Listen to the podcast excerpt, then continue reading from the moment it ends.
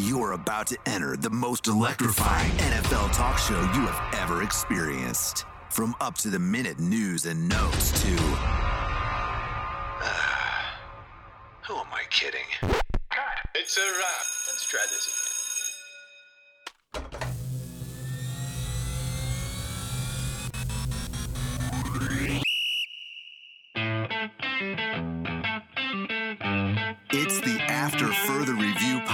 podcast with Connor Forrest.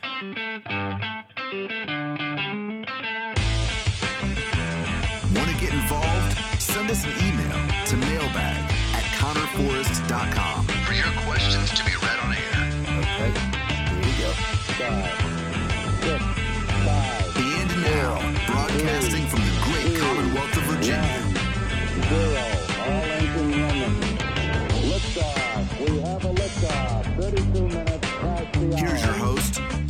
Forrest.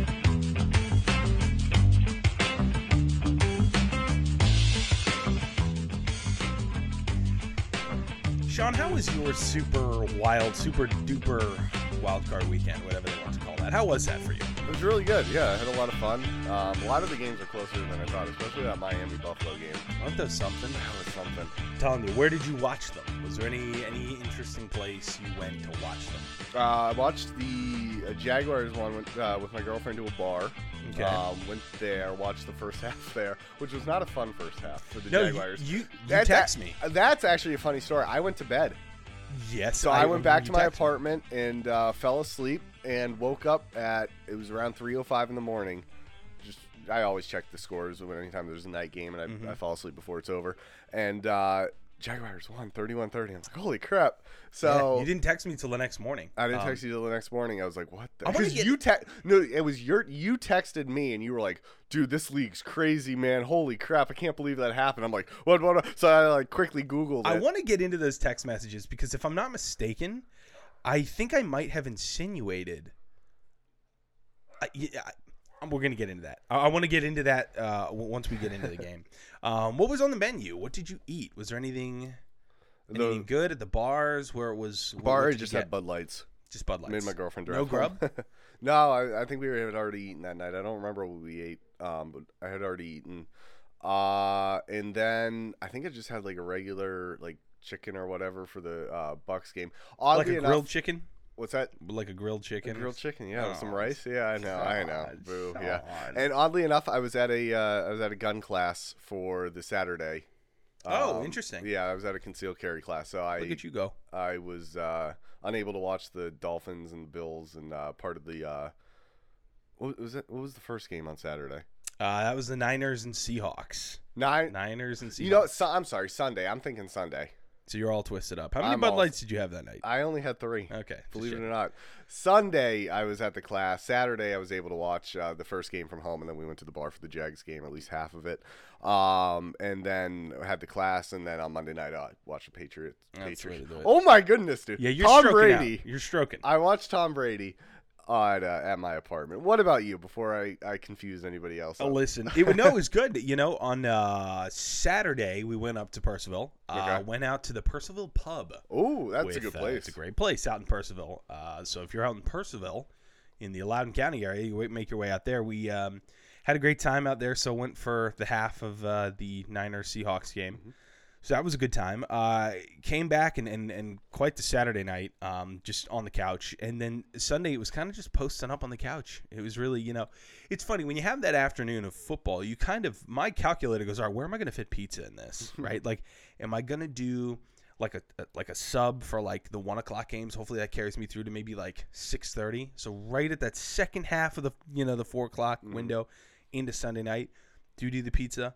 Or do we just do that straight at like the 8:30? I'll pick it up, have it ready for Sunday night football kickoff. Right. So these are the real intense conversations I have with myself. Um, very important, as you can tell. But it was a, a great weekend of football.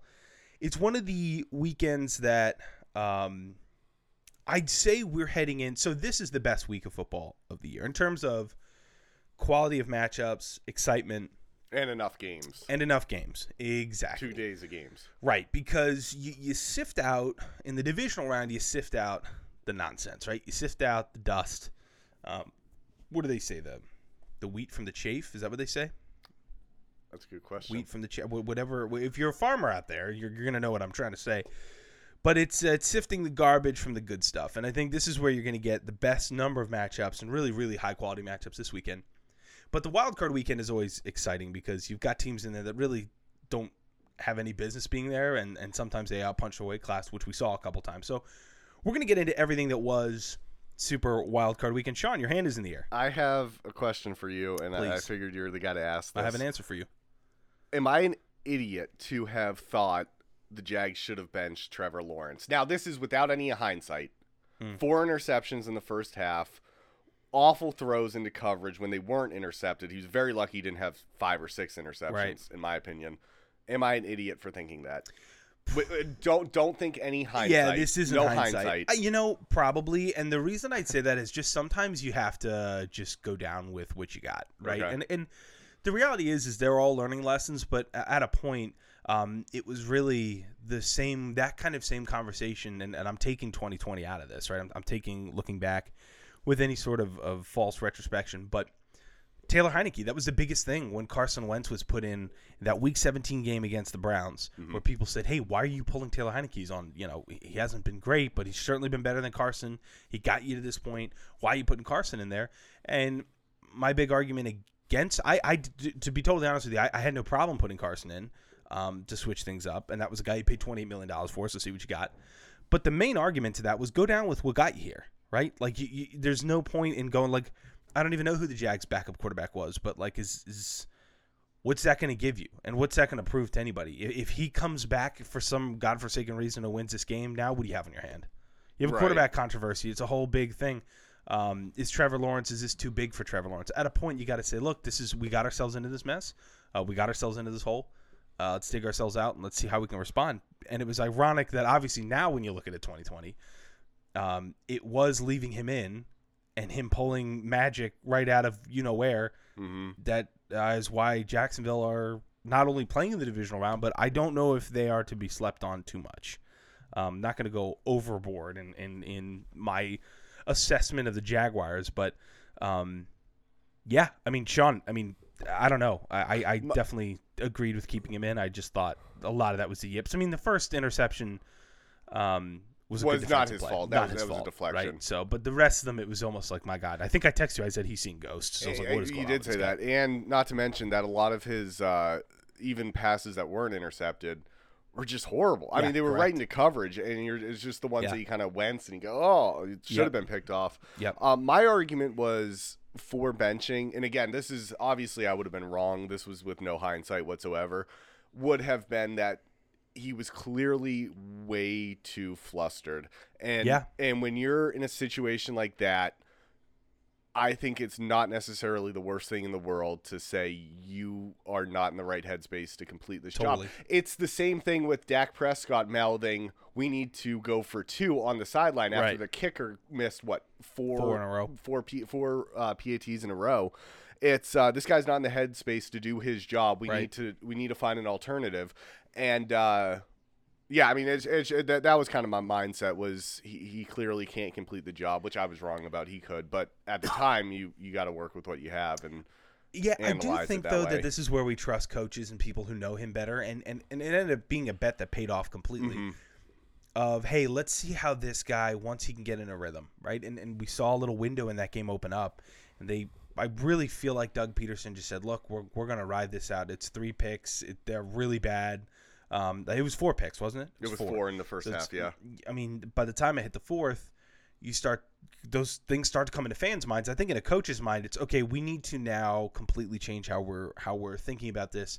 We need to get Trevor starting from brick one, getting his foot in front of him, and then taking the next step and the next step, because that is the best player you have, Trevor Lawrence. He's the best player on that team.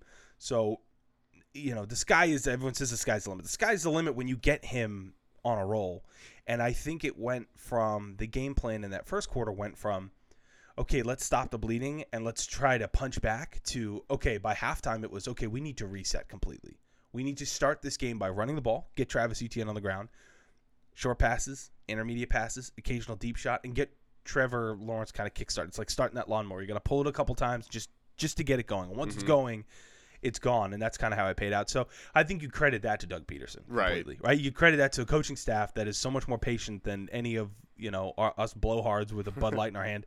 Um, I'm not calling you a blowhard. I just realized I, you mean, yeah. named exactly what you were doing that night.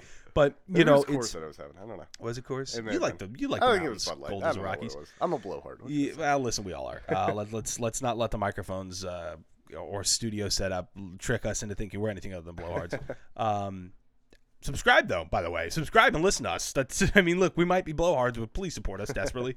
um, but nonetheless, uh, yeah, it's it's a great question. Um, obviously a retrospective one, but I, I I love the thought process, and I think that speaks to the credit you got to give Doug Pederson and that staff for getting that game um, rolling and off the ground. But uh, before we get into that too much, Shawnee, um, we're gonna go over everything that was Wild Card Weekend, preview divisional, and get our picks.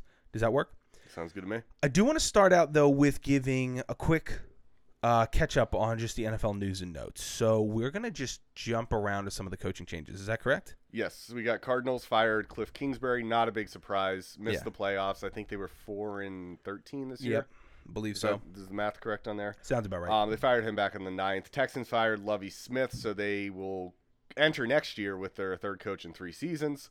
And uh, the Broncos, I don't think we talked about it yet. It happened last week of the season, second to last week of the season. They fired their coach Nathaniel Hackett Yep. the day after Christmas. Merry Christmas. Um, we also have Talk Sean Cole Payton. in your stocking Yeah, Cole in a, new job. and a pink slip. Um, we we have Sean Payton could be making his coaching return. I think Yep. Denver's the best fit for him. Partnering him up with a uh, veteran quarterback, Russell Wilson, probably would be a good thing. I Yep. would think, and You'd not, have to and not imagine. Nathaniel Hackett. Um, Jeff Saturday, does he return, or do the Colts seek a new head coach? Remember, Saturday was the controversial uh, hire after they fired Frank Reich. Uh, a lot of people didn't like that move. It didn't necessarily work out as well as people thought. At the same time, they had a quarterback who was, uh, I think, ready for the nursing home. I think I'm ready for multiple nursing homes. Yeah. Um, let me uh, let me just add, we're, we're going to get into all this in the off season, but I will ask you: Do you think Jeff Saturday comes back? No. I don't think so either. I, I, I don't think so, and I and again I'm, I we we went over that Jeff Saturday thing in, in pretty fine detail, but I, I just can't see that happening. I think there's going to be enough really high quality coaches that hit the market here that uh, I think the Colts are going to probably go after because unfortunately they are in a situation where they don't have a quarterback either. So really trying to get a quarterback, get, get your head coach in there, somebody who's new and, and young and able to help scout for a good quarterback. Um, I think that's going to be their priority number one. All right, um, we are in DC area, so I will have to ask you about the Commanders. Um, just talk to me about some of their changes so far. Yeah. Um, They were looking like they were, could have been a playoff team, weren't. Uh, some questionable coaching calls at the end in terms of who's playing, who's not. Um, one, what are some of the changes that have already happened? And two, is Ron Rivera, Ron Rivera on the hot seat next year? Yeah, so uh, we'll start with the second one. Is Ron Rivera on the hot seat next year? Uh, absolutely. I think I think really what makes this season unique and, and what makes this season kind of something that is um, I, I I don't know. We're going to get into this in depth. I think. Um, after the Super Bowl, because there's just so much to get into, and quite frankly, these would be three-hour episodes if we weren't careful. Um, this ownership situation is in such incredible flux here in Washington that I think people, I don't know if fans fully realize that a change in ownership, which is imminent uh, from all reporting, from all people that I know who've talked, um, from people who have publicly reported. JP Finlay is on this. AJ Perez um, is also reporting on this too.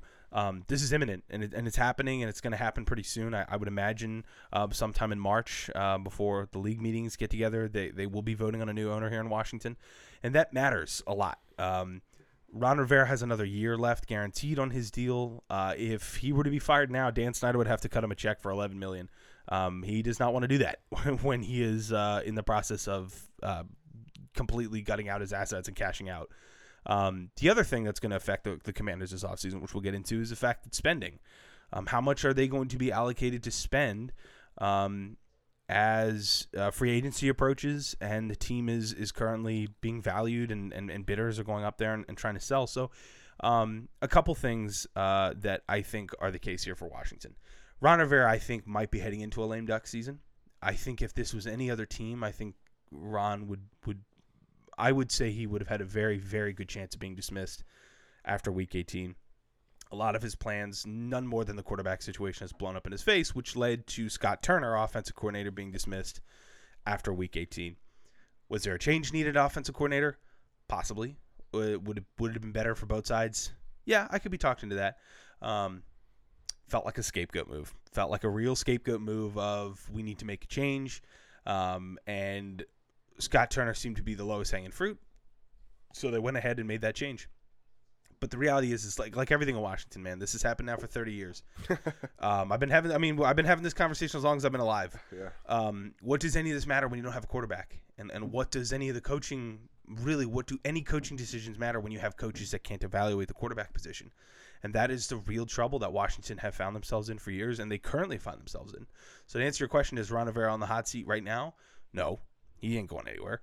Uh, is he going into a lame duck year where I think next year could be the year that he and the entire staff are blown out? Yeah, 100%. Do you think he could be a mid-season fire or early season fire like Matt Rhule? I don't. I mean, it would have to. I think the team is too talented for the bottom to fall out quite like that. I think the defense is too good. I think the offense has too many weapons.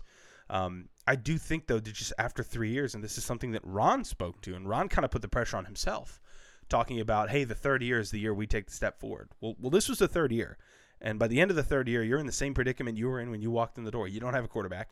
Our offense is sputtering, and this defense, you know, this defense is the only thing keeping you from picking in the top three, really. And that's just kind of where we're at. But we've kind of been on this carousel for three years now, so um, tons to get into, dude. With this Yeah, we're gonna have a full quarterback I mean, we have we have point. so much time to get into to everything to do with the Commanders, but um, yeah, I do think that uh, the Scott Turner move was uh, indicative of, I think, Ron looking for a bit of a scapegoat, looking for some sort of change that he felt needed to happen just to shake things up a little bit. Um, and uh, I, I just, yeah, I don't know. I, I, I've been, it's been frustrating. I mean, it's been very frustrating. This this Ron Rivera tenure has not quite gone the way that he would have hoped. Um, I mean, it's three straight losing seasons. Um, he hasn't had a winning season. I don't believe since 2016, or, or it might have been 15. two. Was it 15? when they made because then the Panthers were really bad. I think it might have been 2018. The Panthers had a had a uh, winning record. I could be That's a wrong. good question. I don't Uh, know. but uh, I'm just going to Google this just for the sake of it. But long story short, uh, Ron Rivera has not had a winning season in quite some time. Actually, 2018 they were seven and nine. So um, just hovering around the seven to eight win territory is what really has happened uh, for this team, but most specifically for Ron Rivera led teams for the last you know five six years, and that's just that's not going to cut it. So And you know the other thing about the uh, the Commanders Hmm. to make a nice transition, Please. the only team in the NFC East that is not in the playoffs right now. so upsetting. dude. So, uh, That's do you want to use that as our transition? We're gonna Let's do it. You know, I'm gonna make this promise to you right now because I know you'll love to do it. Maybe you can bring in some of your uh, Commanders fans, uh, Commanders friends who are also fans. Absolutely. Um, we'll just do like a, a an hour long episode, just all Commanders. Yeah. everything, quarterback, coach, Definitely. I mean, you name Every it. aspect Owner, yeah, every aspect. Because I know you got a lot of people uh, that you know um, that are also fans of the Commanders. yeah. Uh, we will not be doing one about the Patriots because I'd rather not talk about it. All right, so let's get into uh, the wild card round. Let's do it. Let us start. I am going. Should I go a little out of order here, or Why no? not? Go Why out of not? order. All right, let's go. Surprise us. All right, so we are gonna start with Dolphins Bills. 34-31 win for the Buffalo Bills. I think it was a little closer than uh, the Bills wanted, and I think Josh Allen has a turnover problem. I think this is a problem, Sean. I think it's a big problem. I think it is actually kind of concerning. um, this is a bit of a problem, and this was a game again. The Bills up seventeen nothing at one point.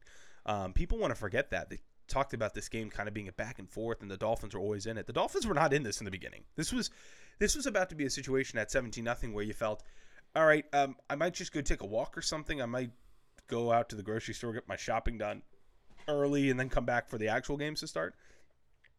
And let me tell you, man, there there is something to be said about these interceptions uh, and turnovers from Josh Allen. Two he had on Sunday. He did have uh, three touchdowns, three fifty two through the air.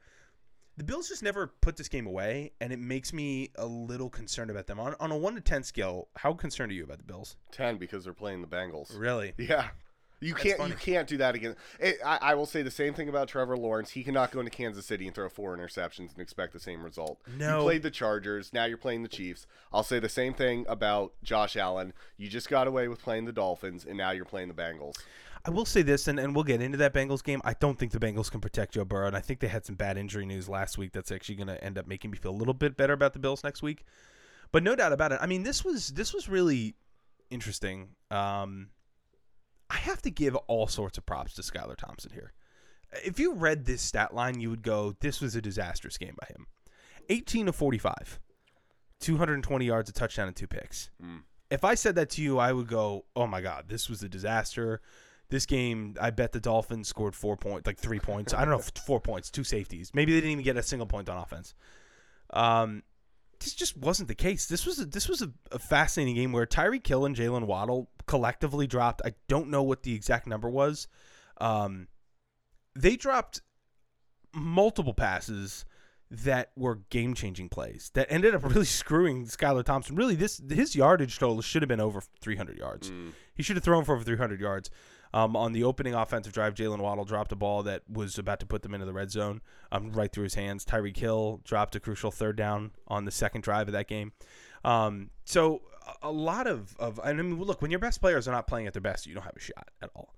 Um, but just real kudos to Mike McDaniel in his first year and the Dolphins handling a quarterback situation that really um, took a turn uh, to you know when you're talking about when you're talking about your third string quarterback like this should not be a discussion. This should not be a three point win for the Bills. Yeah. Um, but it was, and I think a lot of credit goes out to Mike McDaniel. The one thing I wanted to bring up in this game, um, before we move on to the next, a lot of people were going crazy about the delay of game penalties towards the end of that game, and you watched it, Johnny. I did not actually. I did not. You didn't see watch this this game. game. No.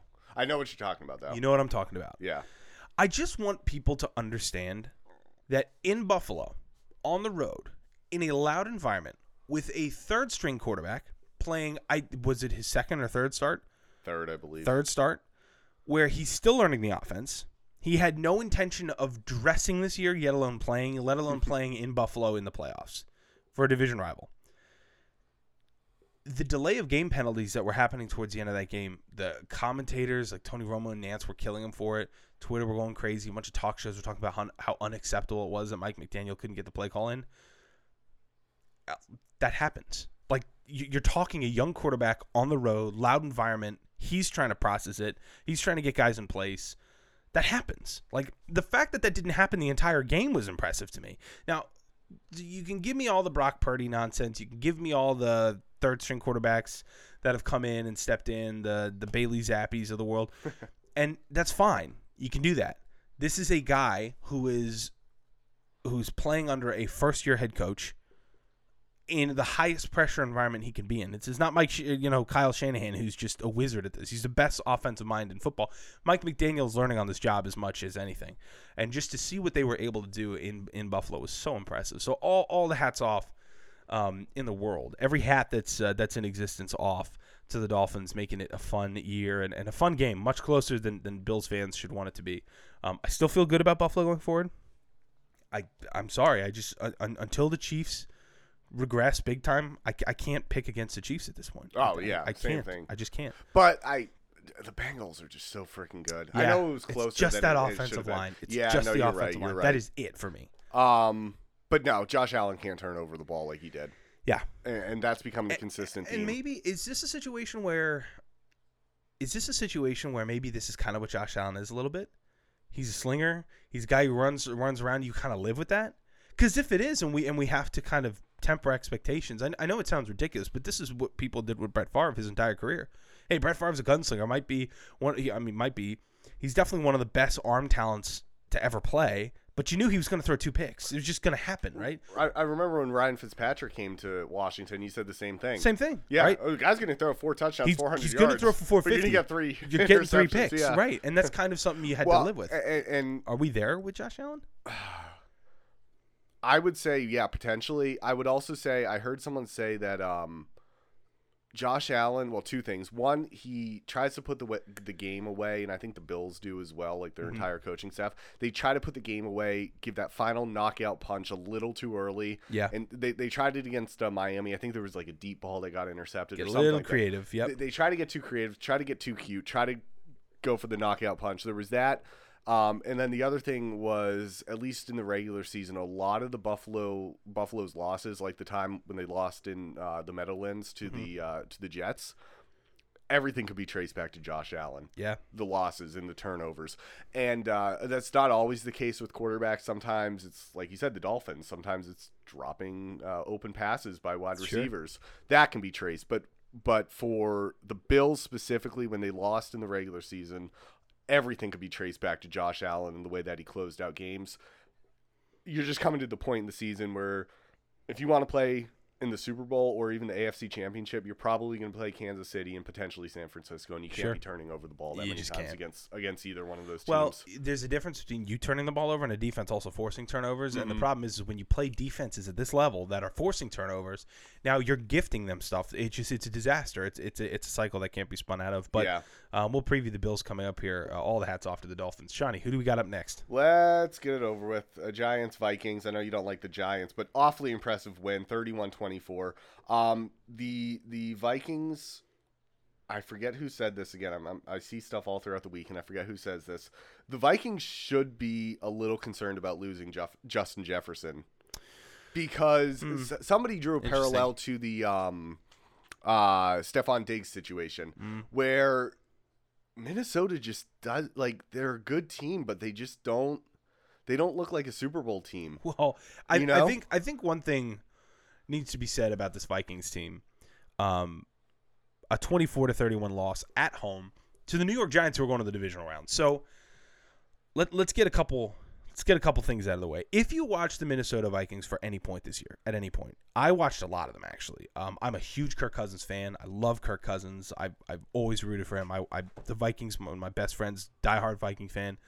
Um, and I, I I really try to watch as much of the Vikings as I can. Um, their defense is the worst defense I have seen fielded by an NFL team in a number of years. And, and what was funny was that the conversation leading up to this Giants game had nothing to do with that. Mm. It was all how can Kirk do in prime time? How is Justin Jefferson? Is he going to go for 150 or 180?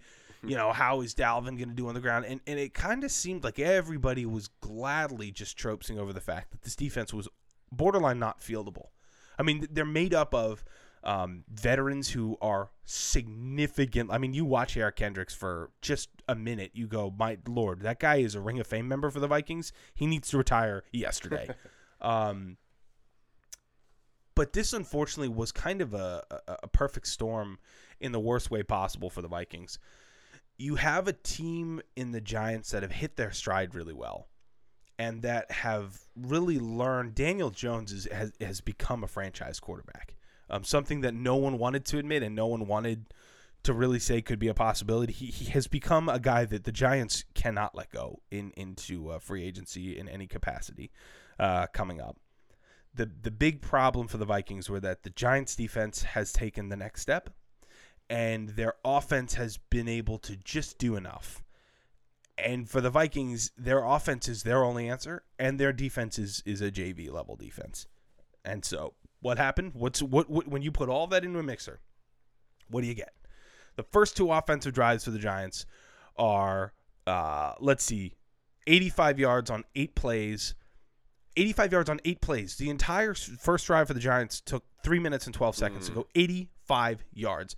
The next drive, 81 yards on five plays, two minutes to score a touchdown and a touchdown. Saquon Barkley on the ground um, uh, for a 28 yard touchdown on their first drive, and then Isaiah Hodgins for 14 yard touchdown on the second drive.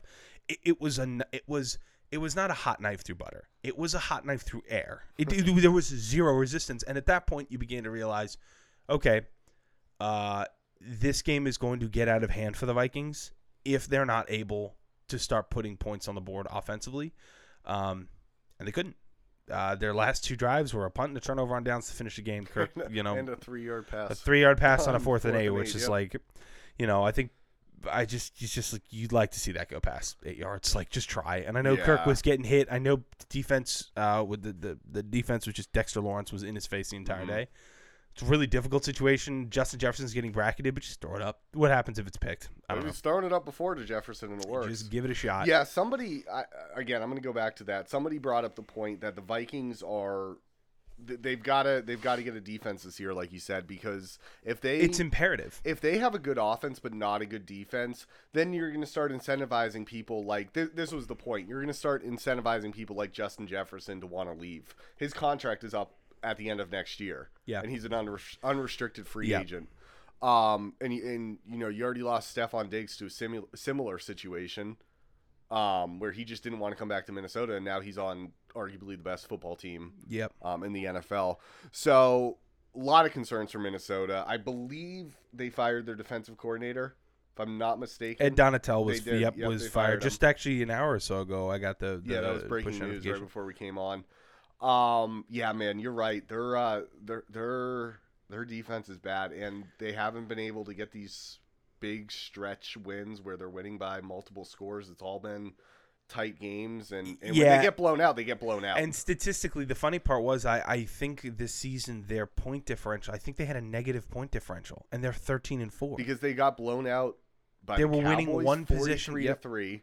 and then Packers they- destroyed them. Packers destroyed them, and then the Colts were up what thirty three nothing at halftime. Uh, their wins are, are are single digit wins, like Yeah. one possession, one possession wins. The the other part of this that was unfortunate for them too is that their offensive line was just hurt uh, big time leading up to this game.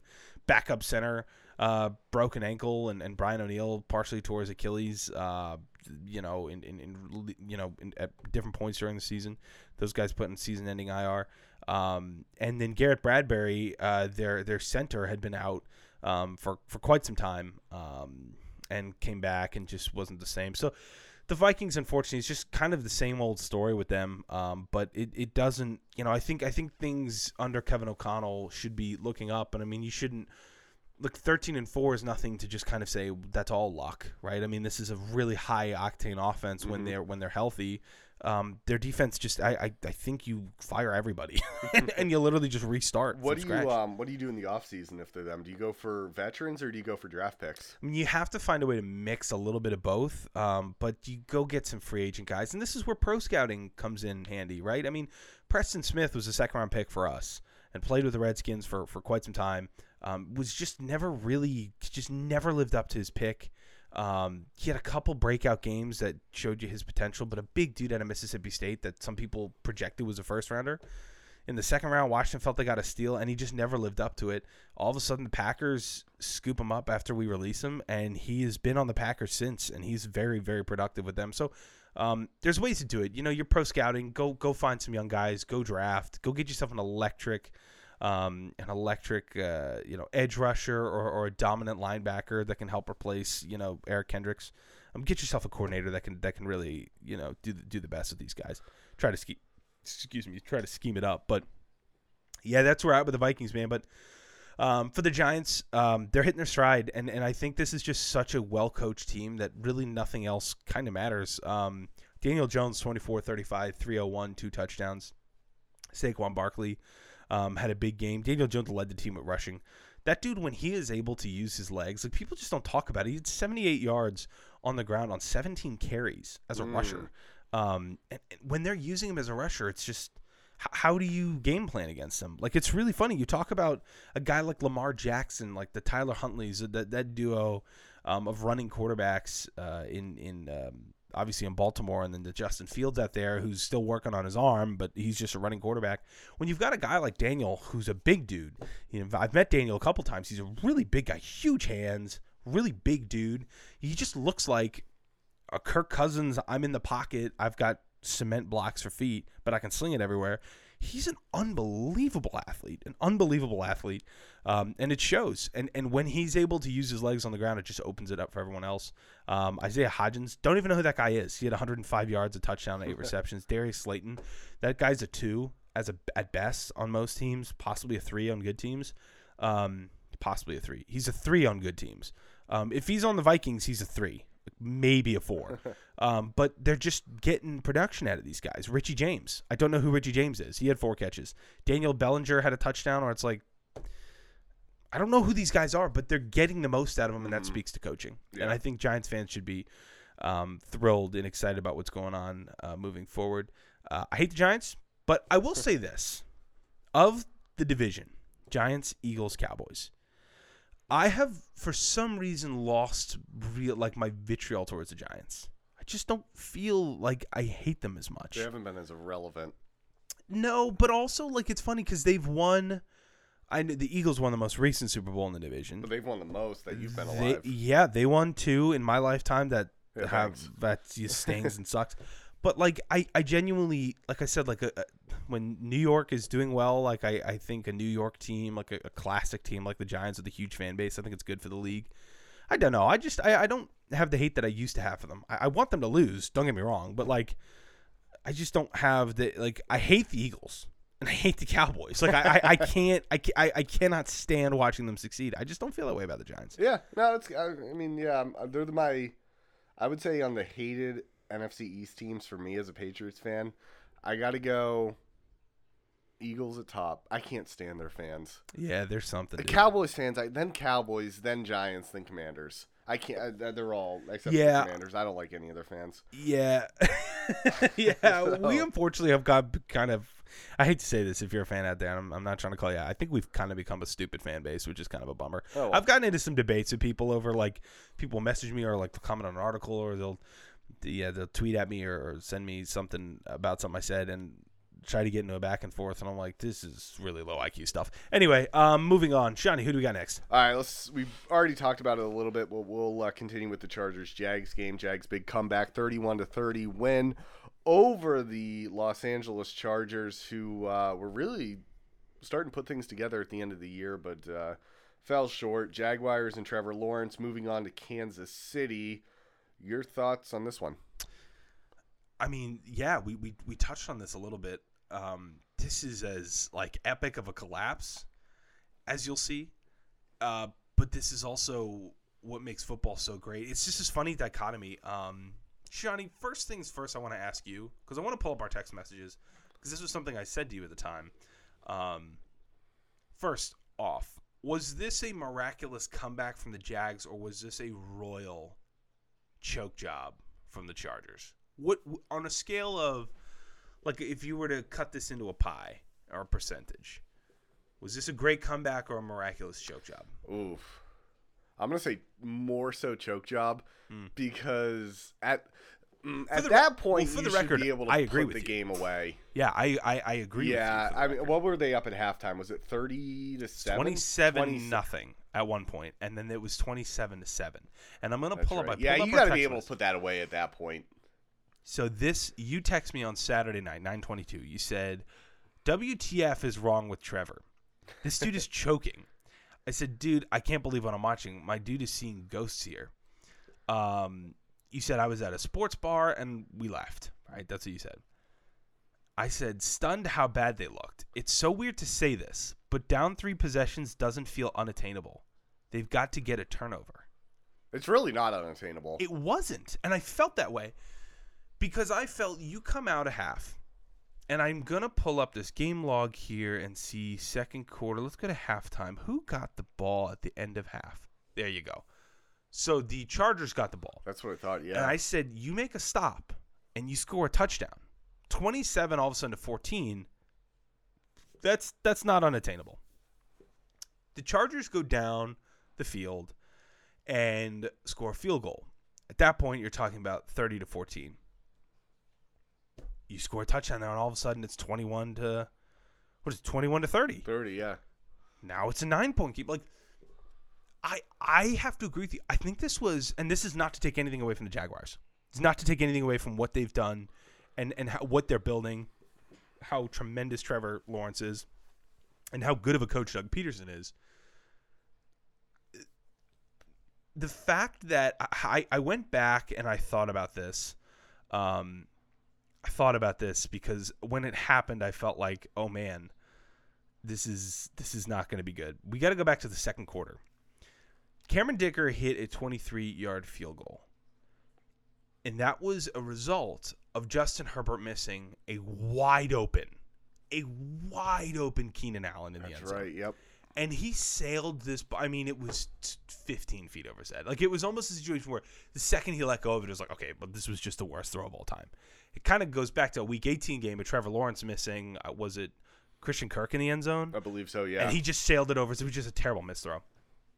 And at that point, Cameron Dicker hits the field goal, and I'm trying to see at that point what is the score of this game. I mean, this is a um, this is a drive that uh, they were all the way. I think they were at the the Jacksonville six. Was this after a turnover? It might have been after an interception. What, whatever it was, it was. It, I, I don't know, but they ended up having great field position. They kicked that field goal to make it 27 instead of 31. And I remember feeling like if this game gets blown, that is going to be a play that's going to live in, you know, live in Justin Herbert's head. I, I think un, until he's gone, right? Until he passes away. Um, and really looking back at that game, that was everything. Um, the fact that Joey Bosa just, I don't know if you ended up seeing the highlights of the personal fouls he committed in this game. Um, that ended up allowing Jacksonville to go for two, um, to get that extra point and to kick a field goal to win it and not just to tie it. Mm-hmm. Um, watching, I mean, I that's just a meltdown. I mean, he had a literal meltdown. That's that's one of your best players, your your team captains, and he he just has a complete meltdown, throwing his helmet around. Two 15 yard penalties. It just changed the course of the game, right? It was one was enforced on a kickoff that pinned them deep into their own territory, and it was a quick three and out. The next one literally gifted them an opportunity for Trevor Lawrence to just jump, reach the ball over, get two Yeah. free points, and this game doesn't go to overtime. It, it's it, it was a total meltdown. I mean, team wide, your best player completely just losing his mind. Um, whatever the, the the refereeing might have been in this game. I mean, Sean, this was something, man. I mean, it was amazing to watch. It was so entertaining from not having any, you know, any chips on the table for this game. It was really fun to sit back and watch other fan bases just crumple up and just die. But I mean, that was a choke job that is like, I mean, it's just the Chargers. I turned to Anna in the at the end of the third quarter when they made it a nine point game, and I turned to her and I said, "I have watched the Chargers do this ten times. Like I don't, I don't. They're in the We've AFC. seen it not even in games. We've seen it do it do it to an entire season. It's an entire season. Like I have seen, and she's like, "Well, the game's not over. You don't know yet." And I'm like, "Anna, I've watched them do this. Mm-hmm. I've watched them do this so, so many times. Like it's Philip Rivers years. It's. I mean, I, I did what? How many of the coaches? The Anthony Lynn is now Brandon Staley. I mean, I can't even get. But the Marty Schottenheimer year, I believe, it was a Marty Schottenheimer year. Were they playing the Patriots? Um, Was this an AFC championship? yeah, I believe Tom Brady throws a pick, and then it was basically a game sealing pick. That's right. Yeah. And then the it was fun. They have done this for decades, decades. I couldn't believe it. I just couldn't believe it. Was in Qualcomm Stadium. I believe it was Tom thro- Tom Brady yeah. throws a pick. Yeah, I know. you're can't remember about. who it was. That may have been this off. divisional round, and they yeah they got it at like the. No, you know, uh, was it he threw a pick and then they threw it right back to the Patriots or something like It that? was he fumbled it. I believe he fumbled, fumbled the it. Pick, right and back, then yeah. they got it right back, and they ended up winning. I saw game. those highlights recently come across Yeah. my Facebook feed. Yeah, it was. uh I can't remember what this was. It was. um I know we've pl- we played Philip Rivers once in an AFC championship. I believe it was 07 when we went to when we ended up losing to the Giants in the Super Bowl. I could be wrong. though. Marlon McCree. That's what it was. It was the Marlon McCree fumble. And there have been hilarious blogs out there that I've read and stories of like what would have happened to this franchise if Marlon McCree never fumbled that ball. Um, they were an unbelievably good team. You feel like if they won a Super Bowl, would they have left San Diego? Like it's it's Yeah. it's this crazy. Um, it was in 2006. Um, I, 2006 yep. was it divisional round? Because we played them 2007. I just looked it up in the AFC Championship and we won. But The AFC divisional round matchup. Yep. Okay, San Diego divi- Chargers, okay. New England Patriots. The Chargers were a juggernaut in every sense of the word, rostering a league best 11 Pro Bowl players, an NFL record 31 touchdown season by Hall of Fame running back LaDainian Tomlinson. Jeez, That is an 31? Unbelievable stat. 31 that's touchdowns crazy. by Hall of Not Fame even running quarterbacks get that for passing even touchdowns. Good quarterbacks don't even do that. Like we, we felt a 30 touchdown year from Jameis Winston that time where he broke out and had thir- I would didn't he have 30 interceptions and 30 touchdowns? I think he did. Yeah. Um, can you imagine ten game winning streak to finish the season place the Chargers firm as the number one seed in the AFC? They were fourteen and two that year, and they lose in the divisional round after that. Um, but I mean, uh, not to go back in history too far, but I mean, we, we've watched this for years and years. I mean, just unbelievable. I mean, unbelievably new levels uh, of pain. Um, but uh, Jaguars 31, Chargers 30. What a, that's gonna be a classic game we talk about for a while. Yeah. All right. Let's go ahead and uh, move on to. We're going to talk about the Bengals Ravens. Bengals get the win 24 17. Probably a little closer than they would have wanted, but nonetheless, they will head up to Buffalo to take on the Bills in uh, a rematch of the game that never was um, because of the Damar Hamlin uh, cardiac arrest on the field. Um, obviously, that's going to be a big storyline going into that game, but let's talk about this game, the wild card game first. Bengals Ravens. Your thoughts? Yeah, I mean, this kind of just that one play stands out to you, right? It's a Sam Hubbard 98 yard Mm-hmm. touchdown. Uh, it, that just kind of and, and this is this is playoff football for you. I mean, this is this is AFC North playoff football specifically, right? Crazy things happen. It was chippy. It was a chippy. Very game. chippy game. A really strong defensive performance at, at times from both teams. But hats off to, to Tyler Huntley and, and the Ravens for sticking around. This game was much closer than it needed to be. Um, Ravens were kind of getting after, getting in the face of, of, of Joe Burrow at points in this game. I'll tell you this though, that play was such a it was so emblematic of what the Ravens past few weeks have been. Where first of all, uh, Greg Roman, uh, their offensive coordinator, obviously uh, they parted ways uh, today. But to call a quarterback sneak where Tyler Huntley is basically jumping over the pile, a small guy, and trying to reach the ball over and, and, and break the plane at that point when he's about two yards out is mm-hmm. like what you know, and it's emblematic because it just and and Ravens fans are going to be asking themselves this question until next year starts. It's just what would have happened if, if Lamar was in this game? Why wasn't Lamar there? Why why wasn't he with the team? He didn't even travel with the team. Like what? And that, and that situation is a whole other series of podcasts, which again we'll, we'll get into going forward. But specifically with this game, when you're playing a division rival, when you're playing a team you hate, when you're you know in the playoffs, um, those small mistakes turn into catastrophic game-changing plays. I mean, it's just everything's on the line, and that's what happens. Sam Hubbard, and by the way, could he have been running slower? I think me and you could have run back and forth right. three different times before he got to the end zone, and they still just didn't catch him. Um, he had an entourage, I think, of three blockers, and Mark Andrews almost tackled him still, which I was like, "What are you all doing?" Um, also, I think he got blocked in the back. I, I don't know. There was just a lot Yeah, of there- there was a was just little- like, what is going on here? I, I, everyone, like he had an entourage of players standing around him with their arms out, like don't touch him. And Mark Andrews is just meanwhile chasing him down completely. This is a tight end, by the way, um, doing the Tyreek Hill or Darrell Green treatment, where he's just No, the DK Metcalf right? treatment. Yeah. Yeah, there you go. Um, and his blocker just lets him walk past him and then illegally blocks him in the back. I'm like, okay, this is just everyone needs to go home. This is terrible. Um, but those mistakes, man, just enough, just enough. Hats off to the Ravens. J.K. Dobbins had over 100 yards. He had some comments after the game. We'll get into later. Um, but over 100 yards. I mean, you just start going back in that game and going, why didn't they continue to run this ball? Why didn't they give J.K. Dobbins more? And on that goal line, just feed it to him. Feed it to him. And if if you're gonna lose, and you lose in the trenches in a game that is just a literal game of inches here, literally a game of inches. Go down that way, um, but to go down the manner they did uh, on a huge defensive play that just kind of sucked the energy out of the stadium, and they're just unable to really gain any sort of traction after that. Um, it was a shame, but yeah, Bengals have to clean up their offensive line, man. I just don't think they're even capable of, of. Uh, I just don't know if they're really capable of protecting um, Joe Burrow very well at this point, which makes me concerned going forward. But I mean, if they can do it, if they can find a way to scheme around it or do it, I mean, this is a Super Bowl team. Yeah, no no, I agree. All right, let's move on to that uh, Buccaneers loss. They hosted the Cowboys. I know. There, there's Connor's ground. Cowboys, uh, big, big night for Dak Prescott. I believe he had five total touchdowns, four passing, and a rushing. Um, they win 31 to 14. Um, I hated I will. this. I know you. I know you hate this. I will say that Tom Brady and Mike Evans were. I, I've never seen a quarterback wide receiver, at least in the playoffs, off as much as Brady and Evans. Um, I, I am. I, I. You know what? I, I thought of this. Mm. People are saying, "Oh, we're shocked that the Bucks did this. We're shocked that this happened to Tom Brady. If this Yep. was not Tom Brady on this team, and we looked at any other team that played exactly the way the Bucks did all season long, we would be saying, "Oh, this isn't surprising at all that they lost thirty-one to fourteen, even though they." You know, division winner and got the got the home field. Like they looked awful all year, and they did. And I think we're just surprised that it happened to Tom Brady. Um, with that being said, obviously a lot of questions in the offseason for what happens to Brady. Does he retire? Does he go elsewhere? He's a unrestricted free agent as we speak.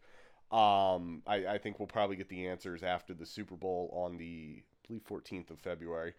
Um, Anyways, Cowboys big win for them. They will ho- they will now travel to San Francisco. God bless their souls to take on the 49ers. Seriously. Connor is uh, hoping that'll be a 54 to nothing smackdown. Let me tell you how quickly I will order a Brock Purdy jersey and put it on. I will be from San Francisco. I'll have the like the what what are those you see on the memes? The jean shorts that come down to your calf or something, and the like Nike white shoes and the mustache. I'll do you it. the- You'll move into the full house. I will home. move in a hundred percent. I will be Bob Saget. Um, Well, that was in San Francisco, right? That was the in house. San Francisco. good. That's exactly right. reference right. Look at you go. Um, I did tweet this out, and again, I'm I'm, I'm doing nothing but self promotion tonight, but I just need this to be clear, and I think this is totally true. At 10:10 p.m. on Monday night, I tweeted out Dallas are a really good team, no doubt. But I think we all collectively may have forgotten that the Bucks were really, really bad this Yeah, year. Like, yeah. Because like, let's That's my point, is they were just not good. here. They were just not let's good. call a spade a spade. We collectively took what happened with Dallas in Washington way too seriously. And we took what happened with the Buccaneers in Carolina when they won the division way too seriously, right? Are Dallas as bad as they showed against the Commanders? No. No, no. They're not. They have way too much talent. Dak is way too good of a quarterback to look as bad as he did. And quite frankly, I think I said verbatim on the day after when we did the podcast about their loss against Washington, you couldn't try to look that bad. So they were not going to come out and look as flat. They almost in Washington looked a little disinterested. I'll be totally honest with you. They looked a bit disinterested. And that to me, I think, speaks more to a culture than necessarily a talent thing. And I think when you get the guys amped up and when they get down to Tampa, they were the ones kind of being disrespected. Dallas were just top to bottom a better football team in every capacity that night. They've been a better football team in all capacities throughout this whole year. And somehow they went in there as almost a coin flip game. I think they were two and a half, three point favorites, which is like, okay, this should not be, the the line should not be this low. Um, and I think we just forgot the Buccaneers are broken, and it makes me so sad. Like it makes me sad to say it because I I it's a bummer to me to see the Bucks regress so much over the last few years. Uh, they were such a fun team. Uh, I love watching Tom Brady, best QB to ever play in such a great city. Um, I just I really hope they can get it back together and try to fix a few things and get that team back to winning again. I don't know what the future is going to look like for Tom Brady, but in this game, from start to finish, I mean, the Buccaneers offense, they could not run the ball. They couldn't protect Tom Brady. The receivers could not get any sort of separation. Yeah. And from the beginning, from the beginning, uh, after the first, I believe it was the first two drives that Dallas punted. Um, They were two, that- three and outs. Yeah. two three and outs on either side and from when dallas were able to get the ball rolling it was a bowling ball down a hill. Mm-hmm. and it was just they could not get stops. The defense couldn't get stops in any capacity. And dak prescott was, just had a career night. This game was vitally important for dak prescott. It was this i think was the highest pressure game that dallas as a team has played. I, I i'd have to I don't know. Maybe you go back to that Packers game in 2012 or 13, where they were that Dez Bryant was this a catch game away from a divisional or from a from a conference championship game. Um, but I, this was the highest pressure game I think Dallas has faced in many many years, and they answered, and they answered in a big way, and I think that's really important. Um, I mean, Dak Prescott was was flawless in this game. Four touchdowns, 305, 25 of 30, uh, 25 of 33. Uh, Tony Pollard was effective on the ground. Uh, Zeke Elliott continues to do absolutely nothing. Um, just don't know why, whatever. Um, Dalton Schultz and CeeDee Lamb and Michael Gallup and T.Y. Hilton and Noah Brown and Tony Pollard through the air as well. Just tool after tool after tool. And their defense stepped up in a big way. Tom Brady threw the ball 66 Yeah. times Yeah, they the running li- game. when I tell you they could not have, and this is the funny part was, um, you know, we talk about playoff Lenny. You know, uh, playoff Lenny went five carries for 11 yards, averaged 2.2 on the ground, so just 2.2 yards more than I averaged on Monday night. Um, they just didn't. They were not interested in running the ball at all. They couldn't run the ball, so they stopped. They just like, okay, we're, we're going to have Tom Brady's arm fall off in this game, um, and that's what happened. Game wasn't close. It never felt close. If this was any other quarterback than Tom Brady playing, we would have turned the TV off. But it was on because Brett Maher decided he was not interested in kicking field goals at all. Should have been 35 to 14. Missed four straight extra points, which if you have had a golf club, we've gone golfing together, Shotty. If you've had a golf club in your hand before, you knew exactly what Brett Maher was feeling. You knew exactly. It was the yips, and it was just a feeling of, oh my god, like we've all had a golf club in our hands where we just keep, we can't fix our shot. Like you're mm-hmm. hitting it, it's just constantly going right. You're adjusting your feet, and you're adjusting your hands, and you're changing clubs, and it just keeps going right, it keeps going right, and you you just can't stop it. You can't stop hitting the ball into the lake.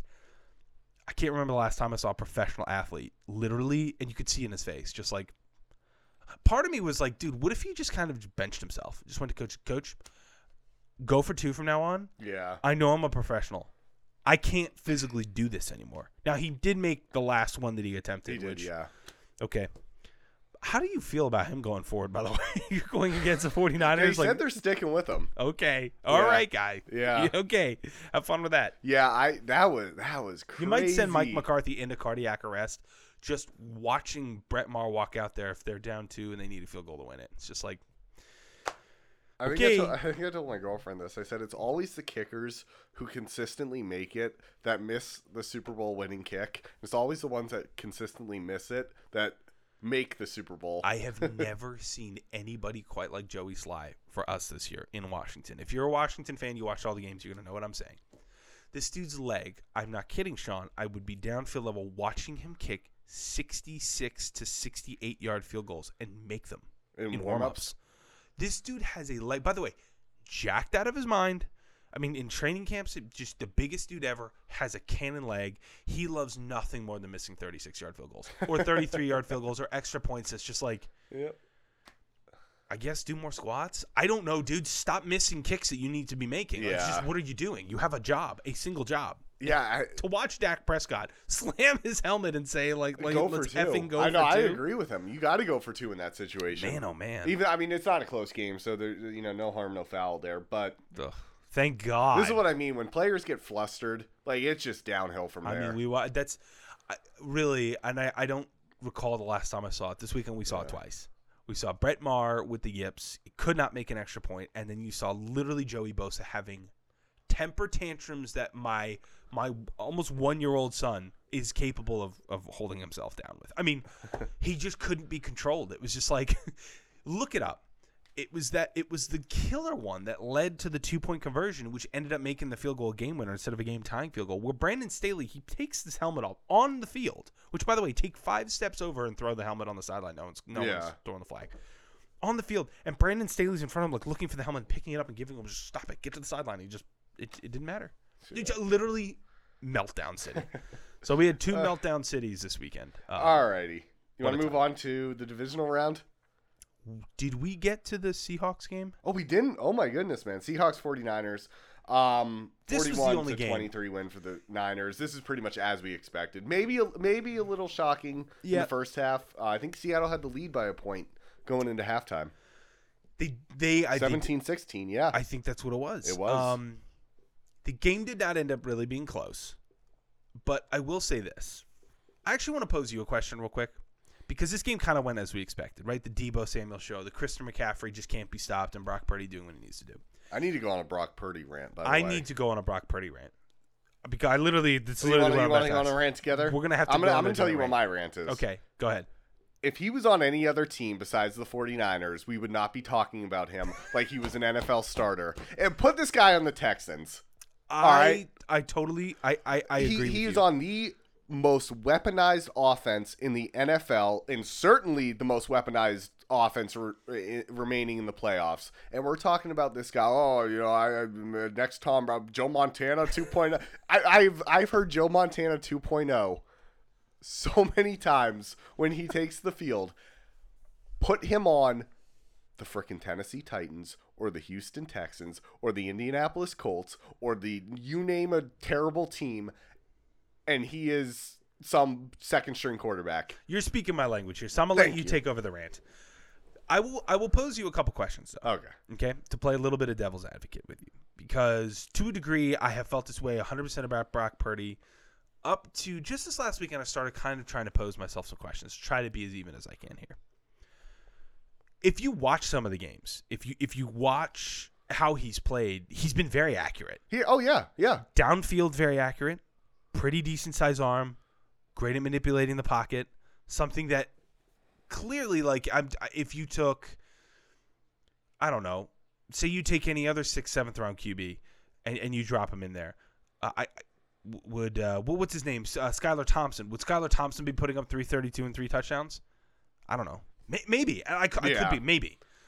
All I can say is what he's doing right now is starting to. It's beginning to escape. I think it's starting to veer a little bit away from, oh, just the 49ers are responsible for Brock Purdy. It's starting to veer a little bit away from that and a little bit more towards, okay, is this guy Andrew Luck 2.0? No, I don't think so. Is this guy a situation where the 49ers saw him as a franchise guy? No, because guess what? They have Trey Lance. Like, not only was Brock Purdy not their second option, he was not their third option, right? They kept Jimmy Garoppolo for this reason. But I think watching these games, watching these games, watching how he throws, watching his accuracy, his command of the offense, I think it, and, and just watching what the 49ers are doing, like, right? Uh, Rich Taylor said, don't watch what they say, watch what they do.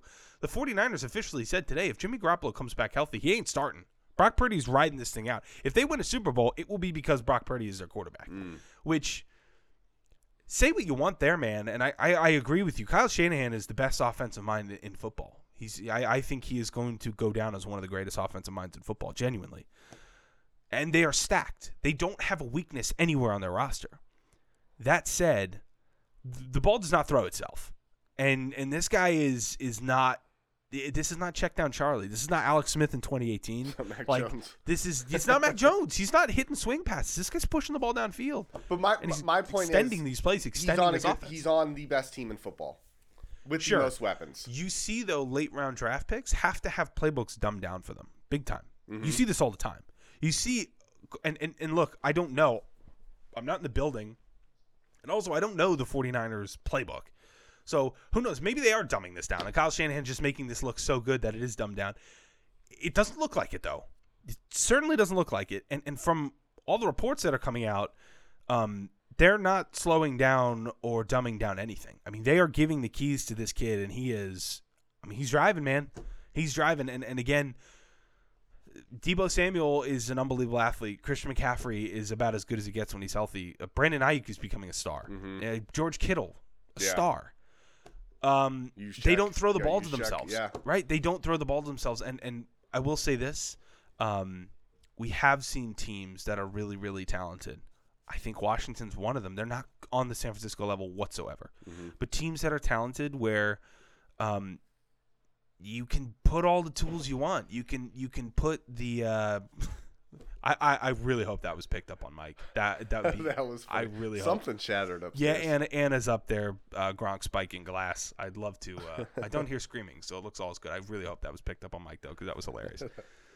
But you can put Terry McLaurin. You can put a healthy Curtis Samuel.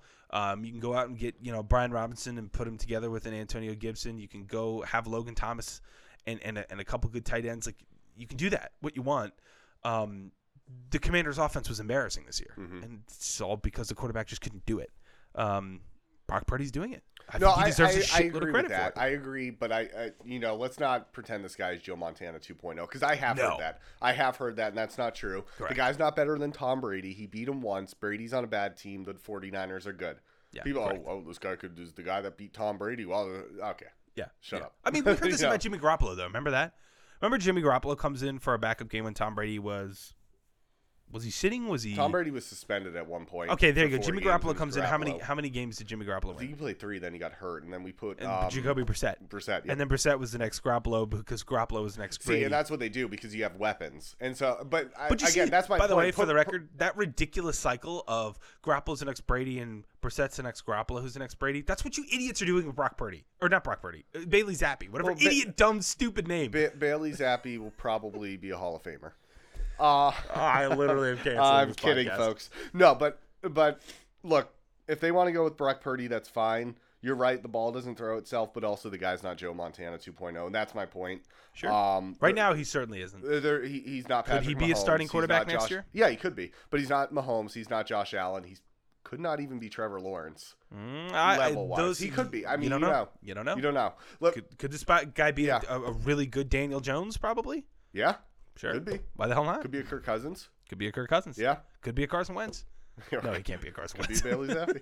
Could be a Mac Jones. Yeah, go, go up five yards over there. Okay, I'm gonna. Pa- oh, oh, was it? Oh, and fourth also when I twist my 35? ankle, I'm gonna act like I got shot and save Saving Private Ryan. All right, Um, let's move on to the divisional round. Let's move on and make some game picks, shall we? All right, we're gonna start. We've got two. I love how they do this. Two games on Saturday, two on Sunday. I think it is perfect. Love it. The times are NFL. I want to kiss you on the face. I, you're so correct with you. all you're doing.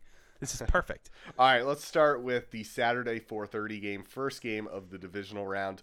Jaguars at Chiefs. Who do you got and why? this is just the, the Chiefs right now, as of now, and I will come in next week and say I'm wrong if I'm wrong, and I could be wrong. The Chiefs are my Super Bowl favorite on the AFC side. Okay. They just are. I just Pat Mahomes. I don't really care what anyone says. Joe Burrow is electrifying. Justin Herbert, unbelievable arm. I, it doesn't matter if I had my choice of an NFL player to take and steal and put on Washington's roster. It's Pat Mahomes. Oh, There's yeah. not a Yeah. single other player. So with that in mind, Chiefs coming off a bye week, they're 14 and 3. The regular season is officially uninteresting to them. They just don't care. They win constantly. Um, I, I'll take the Chiefs here. I, the Jags are a great story. The problem for the Jags to me is not their offense getting off the ground. It's I just don't think their defense are going to make enough big plays, and that's what you need. You get to the divisional round, you get to the to the the conference round.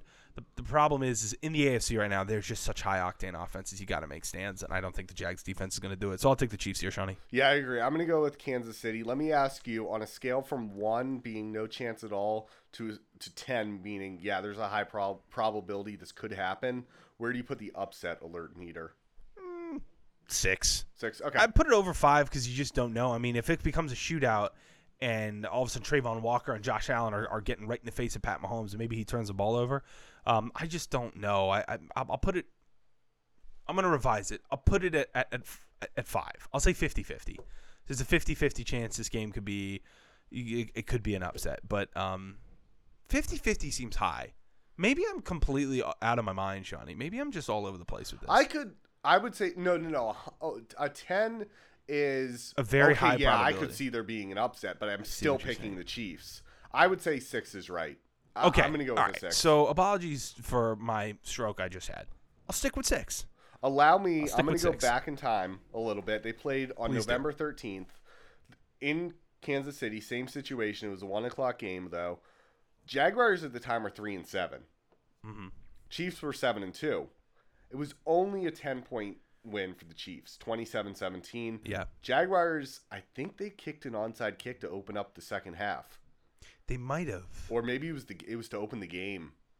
It was to. It was. I know Could there was been. not. It was to open. There the was game. an onside kick. I do remember it. this. Yep. Um, not that that's that's probably not going to happen again, but it was only a ten score game, and obviously we've seen the Jaguars uh, come back from much more than ten points. So Mm. uh, this will be fun. I, I still think the Chiefs win. All right, uh, Giants Eagles. This will be the night game on Saturday, eight fifteen. Who do you have? Shawnee, I'm going to take the Giants. I Mm, think the Giants beat the Eagles here. I think we might be overlooking a little bit that the Eagles. I know Jalen Hurts was hurt. Jalen was Hurts. Like that one? Boo. Oh, come on. That was Zappy Hour. That's just embarrassing. Zappy Hour is better Jalen than that. That's a good one. No, it's not. I really hope some listeners out there like at least breathe through their nose kind of heavy, like you know that little laugh. Hmm. Yeah, maybe. Uh, hopefully, one of those. Just give me one. All right, so you're going with the Giants. One with the Giants. Okay. I think the Eagles struggled down the line here before Jalen Hurts got hurt. And uh, I think the bye week, I don't know if the bye week is going to help them or hurt them. I don't know. Dude, the Eagles could completely murder the Giants. They've they've done it already this year. Um, I just think for some reason, Johnny, I think the Giants are hitting a stride. I think the defense is playing opportunistic. I think their offense is, is kind of on a roll. I dude, how crazy would it be if the Giants went in and beat the Eagles to go to the, the conference championship? Yeah, That would that'll be fun. nuts. I, I'm gonna. I'd love to see the Giants do it. Can I can I make a first and after further review history? Please. Can I say coin toss game?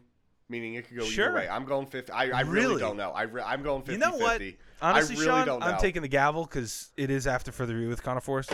You have to make a pick. I have to make a pick. You have to make a pick. Giants. Okay. Giants. Let's go Giants. Come join, All right, baby. I will say this. Week 14 they met in New York. It was a 48-22 win Okay. for Yeah. the Eagles. It Let me see. They played week 18. It was only a 22 to 16 win. uh, for the Eagles at Lincoln Financial Field, but that was last week of the season. It was a Gardner. No, Jalen started that game, didn't he? Gardner Minshew played at the Cowboys and then against the Saints, and then I think Hurts was back. Jalen. I, I really I, I'm gonna go with the Giants, but Yeah, secretly me. I'm gonna say it's a coin toss game. I really don't know. Okay. Um, Bengals at Bills will start our Sunday at three o'clock Eastern time. Who do you have here? I'll take the Bills for the reason that I said a couple times before. Uh, I think this is going to be a shootout. This is going to be a classic. I think this is going to be one of those games that you put on your DVR and you watch again in May when you miss football. Um, I think every AFC game going forward is going to be that way. Mm. I'll take the Bills because I just don't know how much I trust the Bengals' ability, especially Jonah Williams is now out of this game with a dislocated kneecap. I just don't I don't see the Bengals being able to protect Joe Burrow enough. Okay. I just no, I mean it. that's a good reason. I'm going to go with the Bills. I'm, I'm sorry, with the Bengals rather, only because of the turnover issues with Josh Allen. I think that continues, and I think it's a close enough game to where having two, maybe even three turnovers is enough to decide the game. Yeah. Um, so I'm going to go with the Bengals. I could see, I, I I like your argument though, so I'm going to go with Cincinnati. Love it. All right, let's go out west. 49ers hosting the Cowboys 6:30 Eastern Eastern time. Yes, Eastern time, so 3:30 Pacific. Yep. Why are you picking the 49ers? I always ask you when the Cowboys are playing why you're picking Well, the other I'm team. picking them because I hate Dallas, right? I just hate them with all my heart. The 49ers are the best NFC team. They're the, they're the best NFC team. They're better than the Eagles. They're they're better than Dallas. And what was the question and, and, and why did we ever doubt the 49ers? Mhm. The quarterback position. I think it's been proven. I know the Seahawks aren't aren't an elite team, and I know that first half kind of made you a little nervous about their ability of uh, of really kind of sticking to it. But name me a weakness. Name me a thing that they have that you feel the Cowboys have an advantage over them. I will say the only thing we should be concerned about, and I'm speaking from experience watching Mac Jones in 2021. Mac Jones played really well until he had his first rookie moment in quotes where Mm-hmm. he looked like a rookie and that was that Indianapolis game where he had two interceptions just wasn't connecting with the receivers. Sure, he that's like always a rookie. on the table. That's what I'm concerned about with Brock Purdy. Does he at some point in these playoffs have a rookie moment? Yeah, and that is that's that's a totally valid thing. But uh, But I don't think it's against the Cowboys. Let me let me clarify that. Yeah, guess it could be, but even if it is, even if it is, I I think their defense is good enough to help mitigate any sort of disaster there. hmm I think their offense is good enough to where okay, if I throw a pick here, if I have a strip sack and I fumble the ball, I'm pretty confident I'll still go down and put up points. You know, Dallas are a team that when they're on a roll, they're rolling. But how often have we seen Dallas roll a team? Roll a team. Minnesota. That's it. Really. Minnesota, Yeah. right? When I mean Minnesota looked like after a point they were like, I quit this game, right? Minnesota, um, but we, we don't see it often. We don't see it often because they're not built that way. Dallas aren't, aren't aren't built. They're built for shootouts. They've got an opportunistic defense that can turn the ball over. They're not meant to steamroll teams. The 49ers have everything to steamroll a team. Um, I'm taking the 49ers here. I think they're just a better team from top to bottom. I think they're my Super Bowl NFC team. Yeah. I'd love to see. I would love to see. I mean, I'm picking the Giants. I'd love to see an Eagles 49ers championship game. That'd be fun to watch. Because I think they're a little bit uh, similarly matched. I just, I just think if Brock Purdy is on cruise control and plays well, this team's going to the Super Bowl. So I'm taking them over Dallas. Also, F Dallas. Yeah. No, I agree with you. Um, I'm going to go with the 49ers in this one.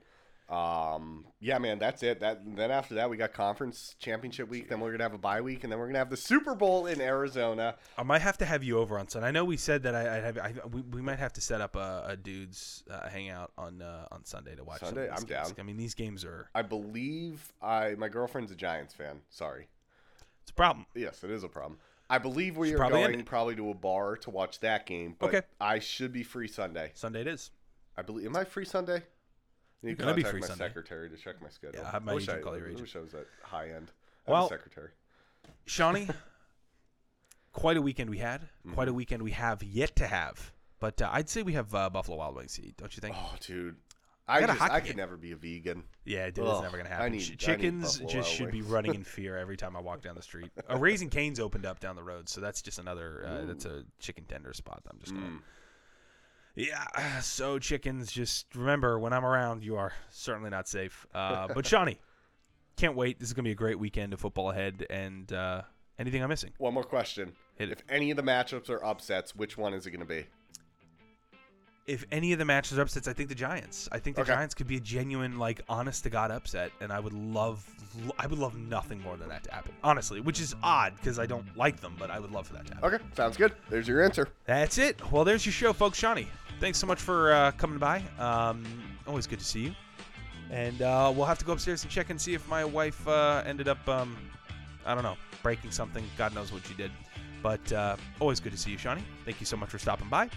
We will catch you guys next week to recap everything divisional. And God have mercy, we will be previewing the conference championship games. What in the world is happening with time? Um, I I don't even know. But let's soak it in while it's here. Let's uh, Let's not cry because it's gone. Let's smile because it happened. But we will see you guys next week. And as always, I'll catch you guys on the other side.